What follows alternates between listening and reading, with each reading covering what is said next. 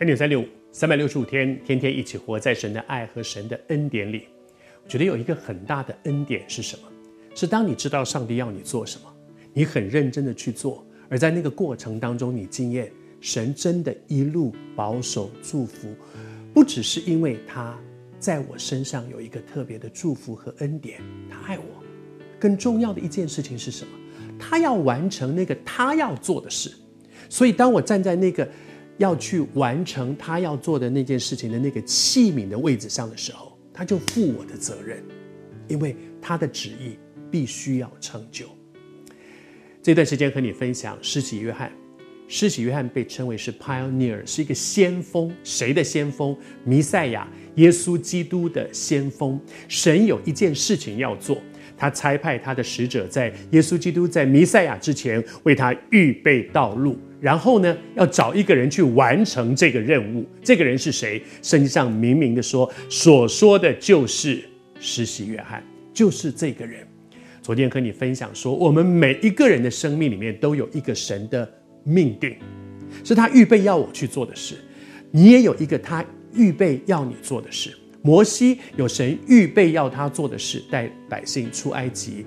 每一个人都有，每一个人都有。求主施恩。以斯帖有一个神预备要他做的事，在哈曼要灭希伯来人的这一件恶毒的计划的时候，他要站出来为以色列人站出来来说话，来拦阻这个恶谋。每个人都有。我们这一生真的不要什么事都做了。忙得不得了，独独没有做神预备要我做的事，因此成为一个基督徒，我们很重要的一件事情是说，那我要弄清楚，我一定要弄清楚什么是神在我这一生当中要我做的事，不要让我这一生白忙一场。那么，到底什么是神要我做的事？人有两种情况，第一种情况是我不知道，我搞不清楚状况。你需要认真的在神面前问主：“主啊，你在以弗所书第二章第十节说，你有一个预备要我做的事。主，我在这里，请差遣我，我愿意。”上帝常常不是把“哎，我要你做的什么事，一二三四五写给你看啊，然后你决定你要不要做。”上帝常常就像对以赛亚一样，他就对以赛亚说：“说，谁肯为我去呢？”我可以差遣谁？谁肯为我去？去做什么？